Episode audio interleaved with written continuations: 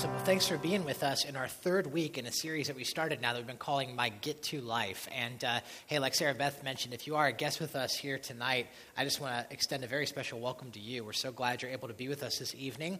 And uh, as we've been going through this series for the past three weeks, basically, if you are just joining us, in a nutshell, here's what we've been talking about. Uh, in this series, we've been really trying to kind of address and talk about a natural drift that occurs in life that I think probably all of us in this room can relate to. And that drift we've been talking about is a drift that happens from what we said was a get to mentality into a have to mentality. And so we've been saying that there, there's this drift, there's, there's this thing that occurs in our, in our lives, and usually it looks something like this. A lot of times we'll begin uh, a new opportunity in life, we'll start uh, a fresh, you know, kind of uh, opportunity shows up, and so maybe there's a new relationship, or maybe it's a new job, or maybe it's a new semester in school, or maybe it's a new child, or whatever it is. And a lot of times we will start with a get to mentality. That there's a sense of privilege. Man, I get to do this. Man, I get to do this job. I get to be in this relationship. And it's viewed with wonder and it's viewed with privilege. We said, but there's this, this thing that happens, this drift, that over time, somewhere over the course of time, all of a sudden we, we one day realize that we have drifted over from a get to mentality into a have to mentality. And now all of a sudden, man, I have to go to this job. And now all of a sudden, man, I, I have to do these things. All of a sudden, I have to get up late at night and change the baby's diaper or whatever it might be. And it changed on me. It shifted. And to get to all of the privilege and the wonder has suddenly become a duty and a responsibility and really kind of something we view as an obligation. So, what we've been talking about in this series then, because I think all of us can relate with this drift, is man, how do we stay over here? Is it possible for us to live a get to life? Is it possible for us to maintain a get to kind of framework and a, a get to way of viewing life and not drift over into a have to mentality? And if so, how do we do that? Like, what is the key to staying in a get to kind of life? That's what we've been talking about in this series. And like I mentioned, over the past couple of weeks, the first week we really just kind of introduced this whole topic, talked about some of that. The second week, if you were here last week, Pastor Carlos Tellez was able to be with us. Uh, pastor Carlos is the, the, the lead pastor that's going to be at our Atlanta project, which is really exciting. We talked about that last week. And he got a chance to share, man, how do we keep a get to mentality? In the midst of suffering, in the midst of hardships that we face in life. He did an exceptional job. And I would just encourage you, if you missed the last couple of weeks, you can go onto our website. You can catch up there if you want to. You can listen to that. You can watch that. You can subscribe to our podcast. Of course, all of that is for free and is for you. And we'd want you to, to maybe do that. This week, as we continue in this conversation, what I want to do today is I actually want to talk about one extremely simple, almost obvious principle um, that is so important, but oftentimes it is missed. And, and, and today I want to talk about, like I said, it's a very, very simple. In fact, when I show you this principle, it's going to be almost obvious, almost insultingly simple. And yet, it's one of those principles that we oftentimes miss. And I honestly believe that if we can get this, if we can get this principle, and we can enact this principle in our lives, that it has the power to, to, to unlock for us the, the kind of the, unlock for us one of the keys to unlock the, the, the ability to live in a get to mentality. I believe that this principle, like I said, it's so simple, but I believe that if we, if we get a hold of this, it has the power to revolutionize our relationships. It actually has the power to revolutionize our friendships. It has the power to revolutionize our marriages for those of us who are married, our dating relationships for those of us who are dating. It actually has the power to revolutionize our relationship with God. And what is this simple principle that I want to look at together today? Well, I want to show you. And to do that, I want, to, want you to encourage you to grab your Bibles, and I want to return to a passage of Scripture that we looked at a couple of weeks ago. This is in Luke chapter 17. So if you got your Bibles, go ahead and grab them with me. Let's go back to Luke chapter 17. And so go ahead and flip there, if you would, to Luke 17. Um, if, you, if you didn't bring a Bible with you today, if you have a smartphone or you have a tablet, uh, feel free to use your Bible app. If you don't have a Bible app, uh, Grace Church actually has an app. We'd encourage you to check that out if you want to. You go to the App Store, search for Grace Ohio. You'll find our app. You can download it, and then the scripture should be there for you. You could do that. And of course, um, if you don't have any of those things and you want a Bible, uh, the black Bibles in the chairs, page 731, is where you're going to find that. So you can flip there. And then, of course, let me just say, as always, if you don't own a copy of God's Word, if you don't have a Bible, uh, do me a favor and just take one of ours. You can make that a gift from us to you. I think it's really, really important that you have a Bible. So, Luke 17. And again, like I mentioned, we looked at this a couple weeks ago, but it's so it's such an incredible passage of scripture Uh, we could seriously talk about this for an entire series. It's just this one simple passage. Uh, but I want to just kind of focus in on one aspect. And in this story, if you might remember if you were here a couple weeks ago, this is the story of Jesus and 10 lepers. Very, very bizarre, really powerful story. Okay, so let's go ahead and look at it again. We'll start in verse 11. Is what it says. It says, Now on Jesus' way to Jerusalem, Jesus traveled along the border between Samaria and Galilee. And as he was going into a village, ten men who had leprosy met him. They stood at a distance and they called out in a loud voice, Jesus, Master, have pity on us. And when he saw them, he said, Go show yourself to the priests. And as they went, they were cleansed or they were healed. And one of them, when he saw that he was healed, he came back, praising God in a loud voice, and he threw himself at Jesus' feet and he thanked him. He was a Samaritan. So Jesus asked, Were not all ten cleansed? Where's the other nine? Has no one returned to give praise to God except for this foreigner? And then he said to him, Rise and go. Your faith has made you well. And with that, this ends this kind of bizarre but really a powerful story about Jesus and these 10 lepers. Now, as I mentioned a couple weeks ago, we had the opportunity to dig into this passage and really look at the context and some of the history and some of the things that surrounded it. And if you missed that, I'd encourage you to go back and check it out. But today, like I said, I want to focus on just one key aspect, one simple little aspect. Because here's the thing right? we read this story, and in a nutshell, basically the story is this Jesus was going through a village. We don't know the name of the village. The Bible doesn't tell us, but he had his disciples with him. And the Bible says that as he walked into this village, there was a group of 10 men who had leprosy. Now, you might remember from our previous conversation, we said that to have leprosy would have been a deep, deep misfortune in this society. Uh, not only was it a terminal illness, so leprosy was a death sentence for people back in this time, but it also would have been a social misfortune. Uh, if you had leprosy, you would have been ostracized socially. You would have been uh, quarantined to live on the outskirts of society. You wouldn't be allowed to interact in the normal social sphere of society. So, because of that, these guys were in a terrible circumstance.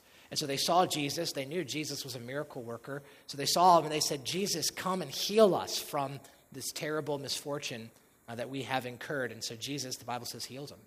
And Jesus said, Go present yourself to the priest. And the Bible says, as they went to the priest, they were healed. They were cleansed of their leprosy.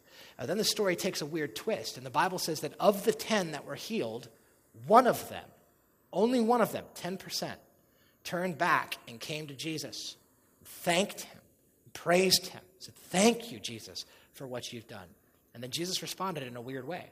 And Jesus said to him, Wait a minute, wait a minute, weren't there 10 of you? Weren't there 10? Where's the other nine? Only one is going to come back and thank me. And then Jesus looked at him and he said, Go, he said, Get up and go. Your faith has made you well.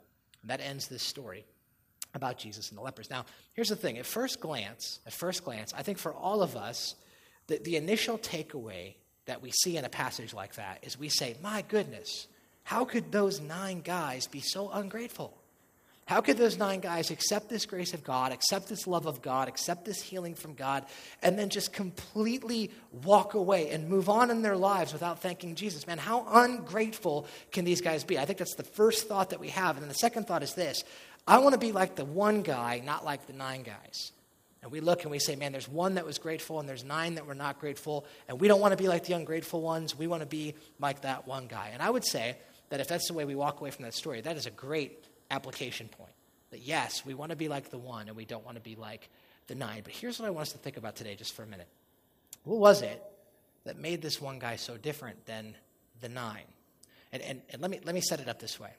So I want you to imagine with me if we could go back in this time now this is all hypothetical and this is this is all i'm making this this part up so this isn't in the bible but i want you to imagine if we could go back to that time and we could track down these 10 guys right so these guys have been, the, the Bible says that as they went to the priest, they were healed. Jesus healed them.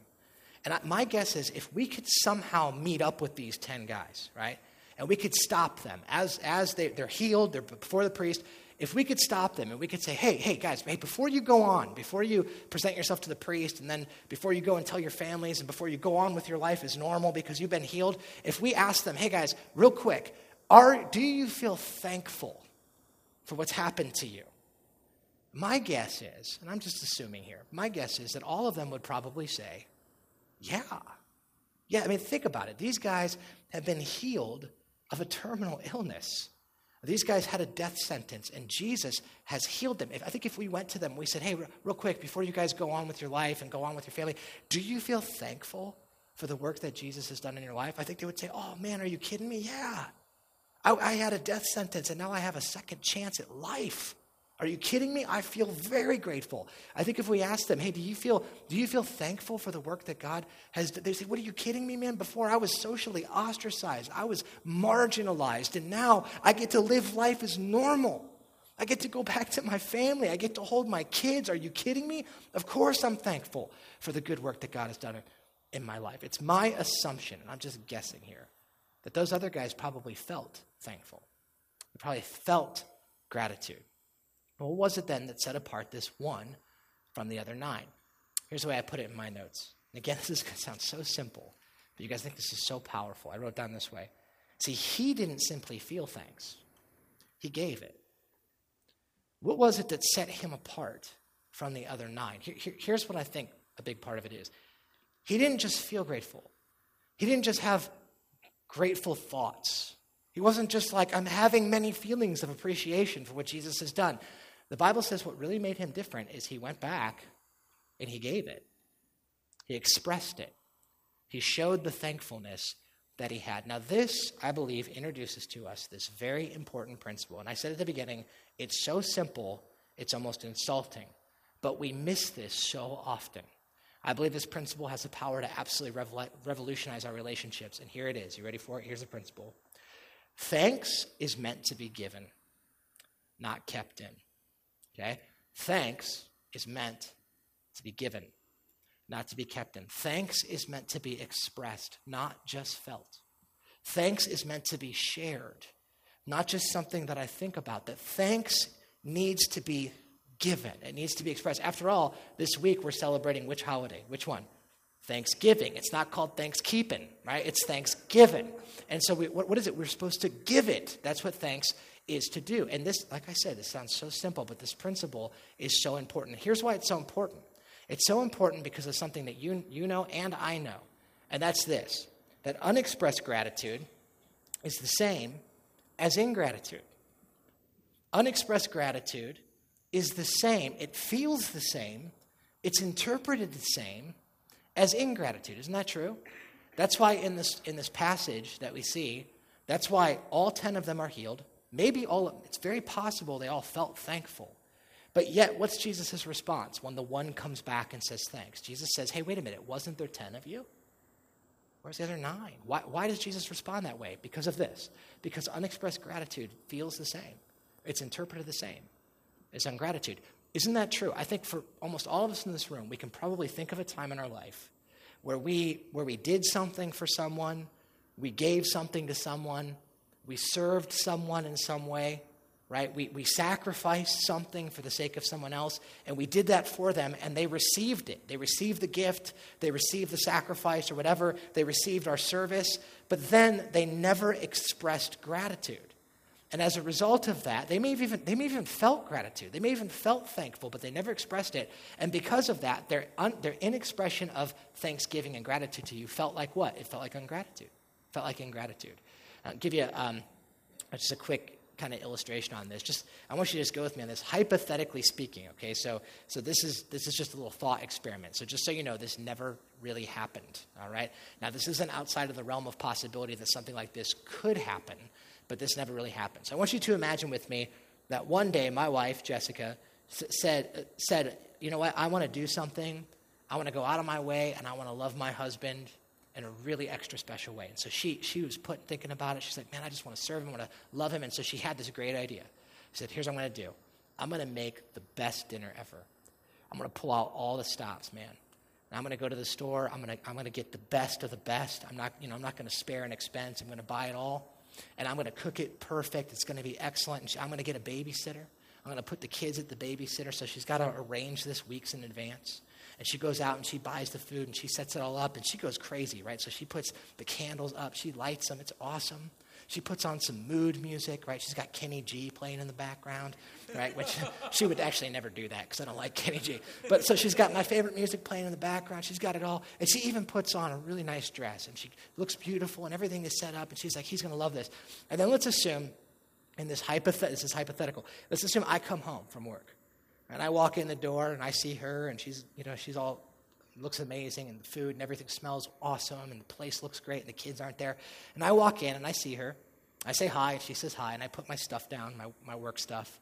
And let's just say that I just walk right into the kitchen and all the food is laid out and I just sit down. I just start eating. Just start eating the food. And then, of course, Jess is a little hurt, right?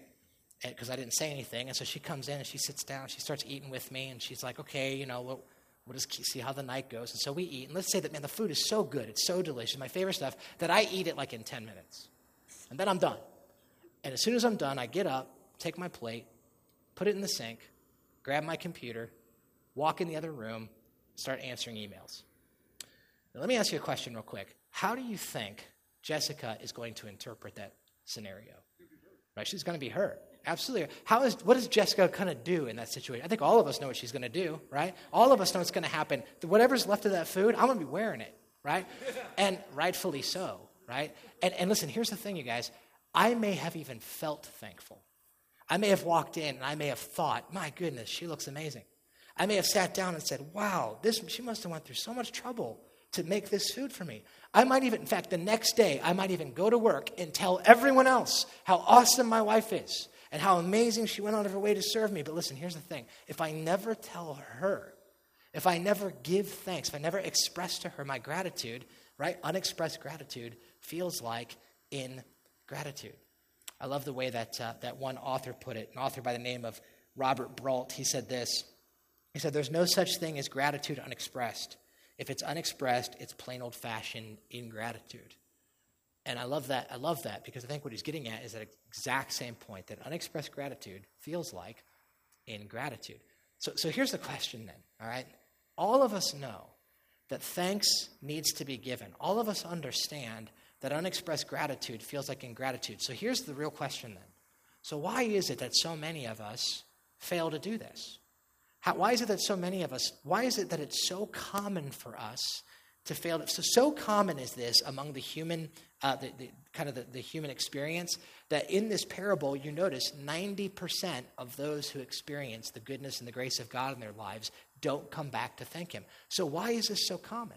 Why is it that we forget to do, why is it that we fail to do this? And, you know, I think there's probably a lot of reasons. But in this passage, I just want to show you, I think there's three reasons that are alluded to in this passage. So let me just show you what I'm talking about.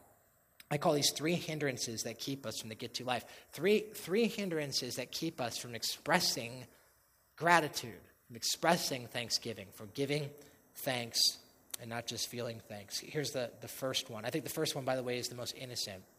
I say the first one is this it's forgetfulness. Forgetfulness. One of the reasons I think that we fail to express or to give thanks sometimes is because of good old fashioned forgetfulness. In fact, you actually kind of see this in this passage. Let me show you what I'm talking about. If you look back at verses 15 and 16, that's what it says. It says, uh, One of them, when he saw he was healed, he, look at that, came back. He came back. He returned. Now, why is that important? Here's why. If he came back, what does that mean the other nine did? They moved on. They moved on. They received the gift that God had given them, they accepted his grace, and they kept going. And I think what this passage does is it reveals to us something that happens to all of us, and that's this it is so easy for us to receive God's grace, to receive God's provision, to receive the myriad of blessings that God and others provide in our lives. And once we get those things, to just move on, to move on. See, but the one thing this guy did that was different was he remembered. He came back. He returned. He went back to this thing. And you guys, one of the things that can keep us from showing gratitude and living the get to life, one of the barriers is forgetfulness is we fail to remember what God and what others have done for us. This doesn't just happen in our relationships with each other, this also happens in our relationship with God. Uh, one of the things that can happen is spiritual forgetfulness. Right? I love the way that uh, that some that some pastors put it. They use this term, spiritual amnesia. Have you guys ever heard that term before? Spiritual amnesia. I love that term. I think that term does such a good job expressing the proclivity that each one of us has to have a short-term memory um, as it relates to the, the good things that God has done in our life. Isn't that true? That, man, we will, we will drift into short term memory loss of the good things that God has done in our life. God will provide for us, God will do something for us, uh, God, will, God will, will will, will you know, show grace to us in some way, and we're so thankful for it. But then what happens is over the course of time, we drift into forgetfulness. We forget the good thing that God has done in our life. How many of us have had a time in our life when we begged God for something? And you begged God, God, please give me this relationship. God, please give me this job. God, please give us kids. God, please just give me this. God, please just show your way. And then God answered that prayer. And months later, we find that the very thing that God answered our prayer with, we are complaining about. Ah, God, my, my spouse. Ah, God, this job. Oh, God, these kids. And oh, God. And we're complaining about it. How does that happen? I'll tell you how that happens. Spiritual amnesia sets in. I was thinking about this this past week, and I was remembering a scenario that happened a couple months ago. So a couple months ago, Jess and I uh, were out on a date night, and uh, that that's something we try to do periodically. We try to leave the kids with with someone, then we go out and we we do date night. And, um, and by the way, just a quick aside: if you're a married person, I just got to tell you that that habit of being in a date night has been so instrumental into our marital health. I would really encourage that for anybody. But anyway, we were out on this date night, and and we were at this restaurant and on our way in, we ran into a couple from, the, from our campus, from our church. And so we saw them and was like, oh, hey, how's it going? Oh, hey, how are you? And, and we talked to them, and they said, yeah, you know, we've been coming for a little bit. We love the church. It's awesome what God is doing, and we're so, so jazzed about it. I'm like, that's great. We talked to them. And then after we got done, we kind of wrapped up the conversation. and We went into the restaurant, found our seat, and wouldn't you know it, we got to our seat, we ran into another couple that went here to the church and they came over, hey, Tony, hey, how are you? We said hi, we talked to them, and, and then the one, the one person said, hey, you know, real quick, I, had, I just had a couple quick questions about the church and about this, and I wondered about, and I was like, oh, yeah, that's, that's great. I'd love to answer your questions about the church on my date night with my wife. That'd be awesome. I'd love to help you in that way. And so, so we talked with this person, it was fine. And then after that was done, Jess and I decided that we, we still had some time, so we were like, let's go walk around a store which that might sound really lame to some of you, but you guys know if you have kids, when your kids are gone, going to the store is like the greatest thing ever. So freeing. And so we went to the store, we're walking around, and wouldn't you know it, at the store we ran into a person from our church. We saw this person, and they were like, hey, I'm like, hey. And we talked to this person, and they actually told us about a really hard thing they were going through in their life. And we talked with them for a while, and we had a chance to pray with them, and uh, it was good. And then we kind of left that. But can I, listen, can I just confess something to you guys? I think I can be honest with you, with you guys. So just in this room, all right? Um, can confess something that was going on in my heart that night, just to show you how ugly my heart can be. That whole night that we kept running into people, there was this secret prayer thing that was happening in my mind and my heart, and it kind of went like this. Every time I thought, oh, God, can I just have a date night with my wife? Can I just spend time with her? Like, I, I seriously, I don't want to be a pastor tonight. I don't want to, I don't want to do the church thing tonight. I just want to be with my wife. That's what I want to do tonight. And listen, can I just tell you that by the end of that night, I felt like God, and I just remember this, I felt like God really spoke to me. And, and don't, don't freak out. I don't mean like he didn't audibly show up and speak to me. His face didn't show up on a grilled cheese sandwich. Any, nothing, nothing freaky happened. But I just felt like in my heart, God was like, wait a minute, wait a minute. Have you forgotten have you forgotten? Because four years ago, when we first started this campus, Jess and I begged God that He would allow us to have influence in this community, that He would use this church for the glory of His name and for the gospel. And I felt like God was like, Have you forgotten the very thing that you asked for, that, we, that I gave you? And you're going to complain about that? You're going to grumble about that? And I remember it was almost like God was like, Hey, if you want that to be gone, we can take care of that real quick. We can take care of that real quick. And I remember I was just like, God, I'm sorry. I'm sorry. I'm being a brat. And spiritual amnesia has set in, and I have forgotten the grace of God.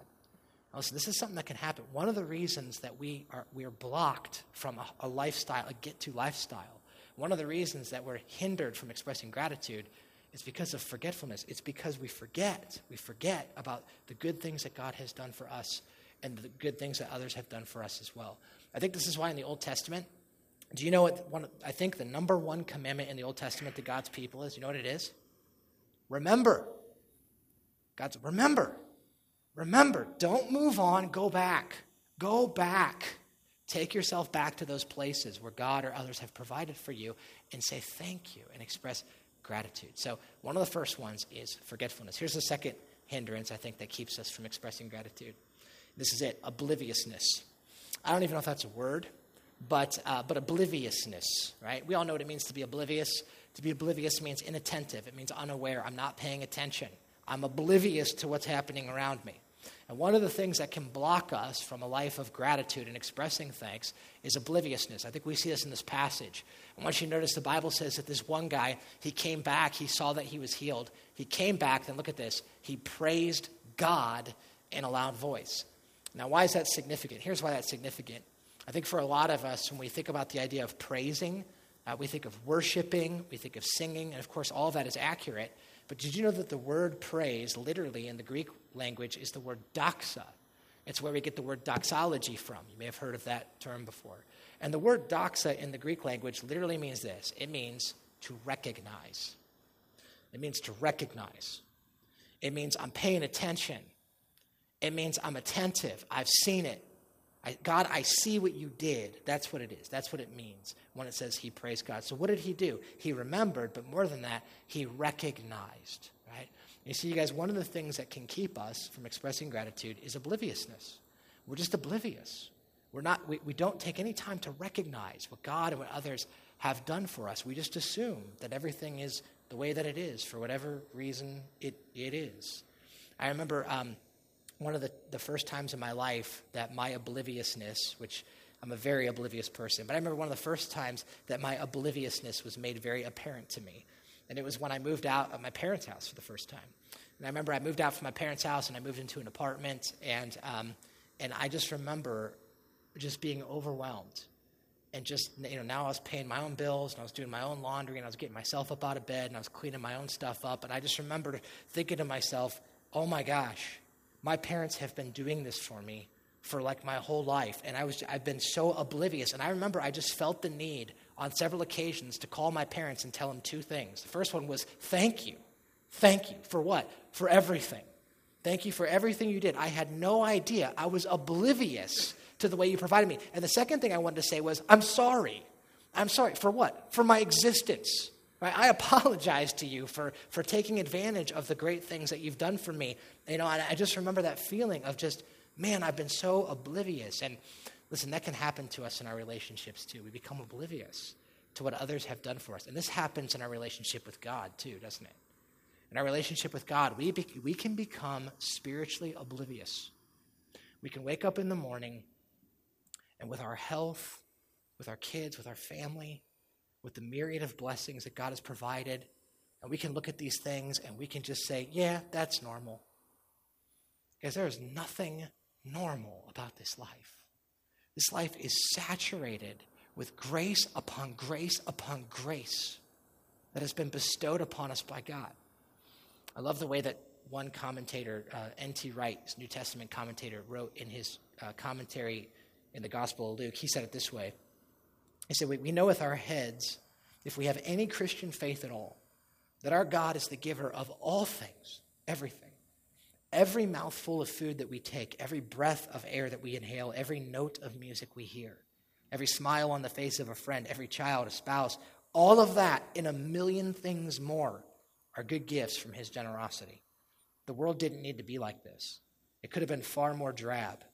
There's an old spiritual discipline of listing one's blessings, naming them before God, and then giving thanks. It's a healthy thing to do, especially in a world where we too often assume that we have an absolute right to health, to happiness, and every possible creature comfort. So I love what N.T. Wright is saying. He's saying, listen, if we could only, if we could only open our eyes, pay attention, and recognize the blessings that are around us, spiritual obliviousness, I think, I think this is why in the book of First Thessalonians, and we looked at this verse a couple weeks ago, that the Apostle Paul says that we should be thankful in all circumstances. You guys remember this verse? Be thankful in all circumstances. Why? Because this is God's will for you in Christ Jesus. Why is it that he says that we should be thankful in all circumstances? Well, here's what I think. I think the reason the Apostle Paul says that is because when we force ourselves to be thankful and grateful in the midst of circumstances, even ones where we feel like there's nothing to be thankful for, it tunes us into reality and it allows us to recognize what we're oblivious to. It allows us to, to have an awareness of what God is up to, and we can see it. And it's interesting because the Bible says this it says that when we give thanks in all circumstances, that that is God's will for us. And I think that's so important because what that means is this is that when we pause in any circumstance, the circumstance you're facing right now, the difficult thing that you're going through right now, if you pause and say, man, what can I be thankful for? What you are doing is you are tuning yourself to the will of God. You are, you are forcing yourself to put on the perspective of, of the will of God. You're tuning yourself in to say, I don't want to be oblivious. I want to see what God wants for me. And that's how that works. When we live a life of ungratitude and grumbling, we are seeing things through what is, what is a perspective that is not God's will. God's will for us is that we become thankful people. So, what is it then that can cause us to, to not give thanks? Well, forgetfulness is one, obliviousness is one. Here's a third one. I think we see this in this passage entitlement. Yeah, just good old fashioned entitlement. That'll, that'll block us from being thankful people. That'll keep us from expressing gratitude, right? It's interesting. I don't know if you noticed in this passage, but twice actually in this little story, the passage goes out of the way to tell us that this one who came back was a Samaritan. The Bible says he was a Samaritan. And that shows up twice in this passage. Now, why in the world is that important? Well, the reason that, that many commentators believe that's important is because by saying that the one was a Samaritan, it insinuated that the other nine were what? Jewish. Most likely they were Jewish people. And why is that important? Some of you know back in this time, there was racial tension that existed between the Jews and the Samaritans. Okay, uh, the Jews would have been considered kind of, uh, kind of like, uh, kind of like top tier members, of first class members of society. Samaritans were kind of viewed as half breeds. They were half Jews. They were half Gentile. Uh, they were what Harry Potter would call mudbloods, and so they were like second class in this society. They they would have been ostracized socially, and so because of that, listen, this guy was a Samaritan and he was a leper. He was doubly ostracized, doubly marginalized. Commentators say that that's important. I agree with them. They say that's important because what that means is that this guy was keenly aware of his undeservedness. He was in complete and full recognition that he deserved nothing from God. He didn't deserve the grace that was given to him. He didn't, it wasn't because of his moral uh, performance. It wasn't because of his spiritual pedigree. None of that. He's like, I have no entitlement whatsoever. And because of that, he freely could express gratefulness. And you guys think it's the same thing. One of the major hindrances that keeps us from giving thanks is entitlement. I put this in my notes. Thankfulness begins where my sense of entitlement ends. Thankfulness begins where my sense of entitlement ends. Listen, you know this as well as I do. It is impossible to feel grateful for something I feel entitled to. It's possible. This is why you don't write a thank you note to the IRS when you get your income tax return, right? Who does? Who's like, oh man, this money from the, this is great. I'm going to write a thank you note. I'm going to take some pictures of the thing I bought. I'm going to send it to him as a way of saying thanks. No one does that. Why? Because it's hard to feel grateful for something you feel entitled to, right? When you get your income tax return, what do you say? You say it's about time. I wish it was more. This is my money. They owe it to me. It's hard to be grateful for something you feel entitled to. The same is true in relationships. You guys, for some of us, the reason that we can't give thanks is because we feel entitled. And so if you're, if you're, if you're a student with your parents, sometimes you're like, well, they, they, I'm entitled to. The reason that I don't say thank you is because I feel that I deserve it. I feel, I expect my parents to do that. I expect my parents to pay my insurance. I expect my parents to buy me a new iPhone because that's what good, loving parents do, right? I expect my parents to provide for me in these ways. And listen, it's hard to feel thankful for something you feel entitled to. Just with our spouses. I, well, I, I expect her to do that. That's what she's supposed to do. That's what a good wife does. He's supposed to do that. That's what my husband, I expect my husband. It's hard to feel grateful for something you feel entitled to.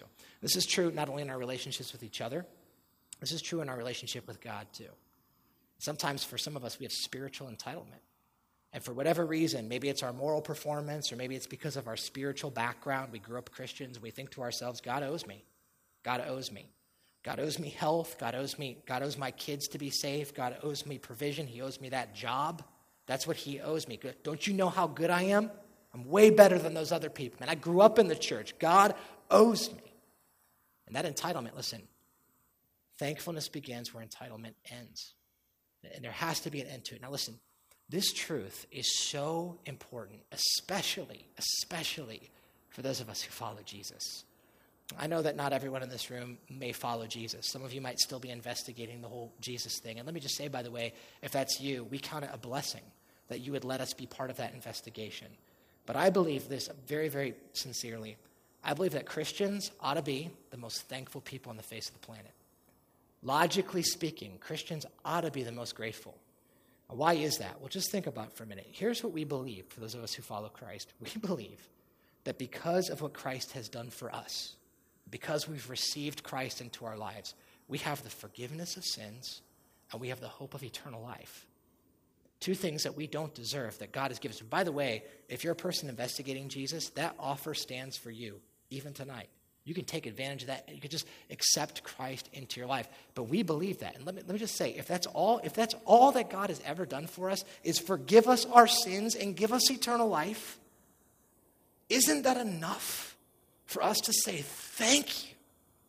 Thank you. You don't owe me anything else health and the job and the provision, that's all icing on the cake. God has given us more than we deserve already. And so my ability to be thankful begins where my sense of entitlement ends. What keeps us from this? Well, forgetfulness, obliviousness, entitlement. And, and listen, I think what all of this does, this one guy, this one Samaritan in this passage, what he reveals to us is this really important truth that thanks is to be given, it's not to be kept in. In fact, I would even take it a step further, and I would say this I would say that thankfulness is actually incomplete until it's expressed. Thankfulness, I believe, is actually it's incomplete until it's expressed. Let me tell you what I'm talking about here. I, I believe that inside of every single one of us, that intrinsically, that there is a thankfulness cycle that exists in us. Now that sounds really weird, so let me try to let me try to explain it. I actually drew a, a picture. I didn't draw it, but you know what I mean. So, so this is the, the, the thankfulness cycle I think is inside of all of us. Really simple. Someone gives, okay, real simple. Someone gives, someone serves, someone sacrifices, someone provides, someone helps, someone receives. Oh, I receive. You've given this to me. You've served me. You've helped me, right? But, but all of us know, and we know this intuitively, that this cycle is not finished until the person who has received expresses it. Thank you. Thank you. Wow, you served me. Thank you. Man, you gave that. You helped me. Thank you. And, and listen, this is crazy, but it is really hard for us, I think, for us to see in the mirror when this cycle is unfinished. It is really easy to see in other people when the cycle is unfinished, especially if you have kids. So I was thinking about this um, just a couple weeks ago. You guys remember it was uh, Halloween. And so during Halloween, that we had trunk or treat here, we had trick or treat in my neighborhood. And so we, we took the kids out, and we were doing that, and I noticed a trend. And if you have little kids, you've seen this with your kids, I know too, because they're just as wicked and evil as mine are. And we were walking around the neighborhood, and they would go up to a house, they'd ring the doorbell, or they'd knock on the door, and they'd say trick or treat, right? And they'd open their bag, and then the cycle would begin. Someone would give. So they give candy. People went out and used their hard earned money to buy candy to give an enjoyable experience to the children in our neighborhood. And they would give them that candy, the Reese's peanut butter cup, or the Kit Kat, or if they're a dentist, a toothbrush, whatever it was, right? they would give them something, and then they would receive it. My kids would gladly receive it. But then I noticed something happened, and this happened a lot of times. And if you have kids, you saw this. They would close their bag after they received it, and they would start to run to the next house. They would move on. And all of a sudden, there's tension. There's tension. Why? Because the cycle's not finished. And so Jess and I are sitting there and we're feeling this anxiety, and the person that gave the candy is feeling the anxiety about these kids, and we're doing that. And so, what do me and Jess do as parents? We do the same thing you do stop, stop, stop. And the kids are like, What? You know, what did I do? And we're like, You didn't finish the cycle. Go back. Go back right? Just like this guy in this parable. Go back. And then we say what every parent says till they're blue in the face. What do you say? What do you say?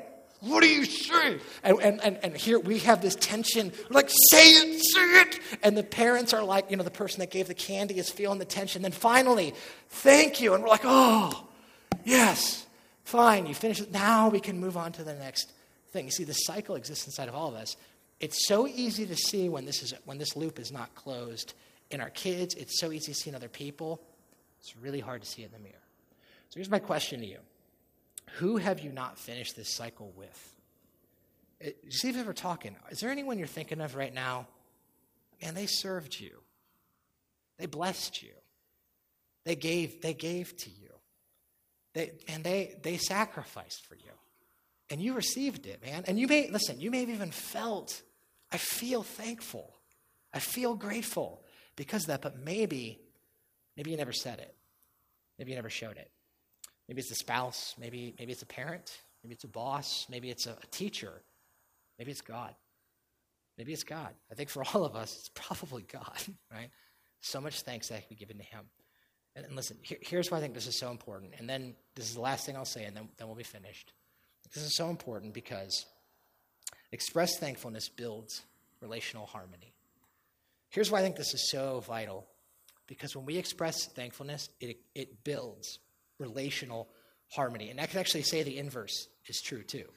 When we don't express gratitude, it creates relational dissonance. It creates relational disharmony when we don't close this loop and we don't express gratitude, right? Eh, when we say thank you, when we express gratitude, it actually does something both to the one who's thanked and the one who did the thanking. It, it, it, it, it adds relational healing and it actually builds harmony. I think this is why at the very end of this, par- of this passage, in uh, verse 19, it says, when uh, Jesus said to this man, Rise and go, your faith has made you well. See, it's really fascinating. Commentators point out, man, that's interesting, isn't it? That this man has already been healed physically. And yet Jesus looks at him and he says, Get up, your faith has made you well. Now, what in the world's taking place there? Well, commentators kind of disagree a little bit about this, but many of them point out that it's very possible that the reason Jesus said, Your faith has made you well, is because this man experienced a second kind of healing. Yeah, he was physically healed from his leprosy, but there was a relational healing that happened in his heart too that can only happen through expressed gratitude. There, there's harmony that takes place in a relationship, both for the one who's thanked and the one who is thanking. Both of those things happen. And it's interesting. I was reading this article this past week, and um, it was released by the University of Georgia. And in this article, they were talking about, they did a study on marital health and uh, marital happiness and success. And this shouldn't surprise us at all, given our conversation, but they said the number one key factor that towered above all others in mar- marital health and marital satisfaction and marital happiness, above um, financial security, above sexual compatibility, above um, you know just normal compatibility. Do we get along well? Do we do the number one thing that made in this study showed couples to be happy and satisfied was this: expressed gratitude. Uh, couples who experience relational harmony say thank you, thank you. Thank you for what you've done. Thank you for doing that. Thank you for working. Thank you for serving. Thank you for doing it. It's not just feeling it, it's saying it, it's expressing it. Because thanks is meant to be given, not just meant to be kept in. I like this last quote. William Arthur Ward said this. He said, Feeling gratitude and not expressing it is like wrapping a present and then not giving it. Not giving it. Thanks is to be given, not to be kept in. I'm going to ask the band to come up, and as they do, I want to just I want to close down with just one final challenge for this week. It's kind of a Thanksgiving challenge, I guess you could say. And uh, this is a challenge for anyone in the room, whether you've been here for the first time or this, you've been here for a long time, whether you're a follower of Jesus or you're not. Here's the challenge I want to give you this week. You ready? Okay, here it is, real simple. I want to challenge you to give thanks this week. Super simple, but just think about it for a minute. Notice I didn't say, I'm not challenging you to be thankful, I'm not challenging you to feel thanks. Give it give it, close the loop, and express gratitude where you need to express gratitude. Maybe for some of you this week, there's a person, there's someone in your life that you need to close that loop with. You need to write a letter, give them a call. You need to look them in the eyes. Maybe you need to sit down with your spouse. You need to look them in the eyes, which is already awkward enough, right? You need to say, listen, thank you. Thank you for what you do. I recognize what you, I remember and I recognize what you've done. I want to say thank you for that. Maybe, maybe you do it with your parents. Sit down, man, thank you. Thank you for paying for my insurance. Thank you for giving me life. That's a good thing, right? Thank you for the way that you've just say thank you. Maybe it's a teacher, maybe it's a boss, maybe it's someone in your life that you could sit down and say thanks to. Now, here, here's the thing, all right? Now, let me kind of clarify this, uh, this, this homework challenge I'm giving to you. All right, so, so let me just clarify. Notice I said I want you to give thanks this week. And so notice the challenge is not get thanks, all right? And so here's what I don't want to happen I don't want you to take this sermon, this message, and then use this sermon as ammunition to try to get thanks from other people in your life. So, so here's what I don't want. I don't want you to get in the car after this, this message is done and sit down next to your spouse or your boyfriend or your girlfriend or your, you know, your parents or whatever and sit there and then say, so that was a pretty good message tonight, wasn't it? Don't you have something you wanted to tell me? Right? Don't do that. Don't use this as a window to look at how other people are not appreciating you. Use it as a mirror to allow God to show you, because this is where the get to life is. It starts in here, right? And so do that. Here's the second point of clarification, all right? Don't not do this. That's a double negative. Don't not do this just because you feel like maybe if you did it now, since we talked about it, it would feel kind of forced. So maybe this is maybe this is just me. Maybe this is a guy thing. Maybe it's just a me thing. But I know how I would take a conversation like this. I would hear this and I would think, man, I really want to do that. I really want to show thanks to my wife. I want to show thanks to my kids. I want to say thanks to God. I want to do that. But the problem is they're here. And, and now if I go and do that, it's going to seem like I'm only doing it because you said it. And so I, I don't want to do it now. So what I'm going to do is I'm going to wait a month, and hopefully they'll forget this whole conversation. And then one day I'm going to be like, I had a totally original idea. And I just want to sit down and tell you how much I appreciate you, right? That's what I would do. Maybe, you, maybe you're way better than I am, right? But listen, here, here's why I don't want you to do that. I don't want you to do that because unexpressed gratitude is the same as ingratitude, and thanks is meant to be given, not meant to be kept in. And so finish the loop. I guarantee you, regardless of the, the frame of time that you have this conversation, everyone loves to hear it. Everyone loves to hear it. And they'd appreciate it. Man, you want to shock your parents if you're a teenager? Sit down and tell them you appreciate them for something. I'm telling you, they will be flabbergasted. They will be shocked. It'd be an amazing thing. I think for all of us this week, I would challenge you to sit down, find some time to genuinely give thanks to God. And when I say give thanks to God, I don't mean vague, general, oh, thanks, God. Thanks for everything. Thanks for the day. I, I mean specific. Sit down and wrap your mind, recognize God, what, what can I be? Th- Man, God, thank you for this. Because, because you're doing this. God, thank you for that. And listen, do the hard work of seeing thankfulness in all circumstances. I guarantee you it will bring relational harmony to your relationship with God. It has the power to revolutionize you. Let's pray together. Well, God, I want to say thank you that, uh, man, there's so much to be thankful for. God, you, you are a gracious God. God, you are a giver.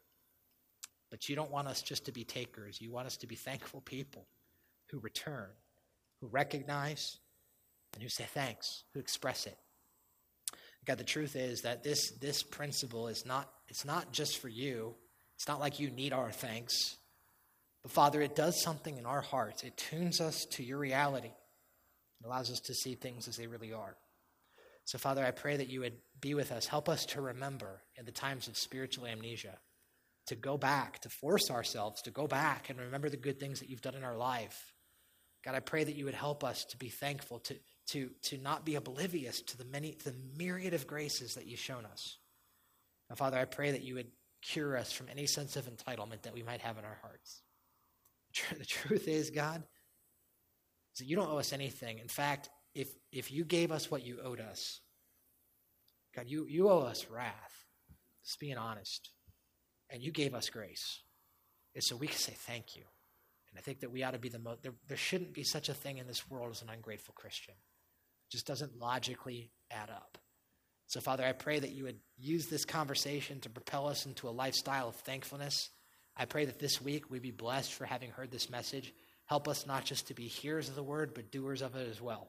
That we would do these things and we'd be blessed as a result of it. And we pray these things in Jesus' name.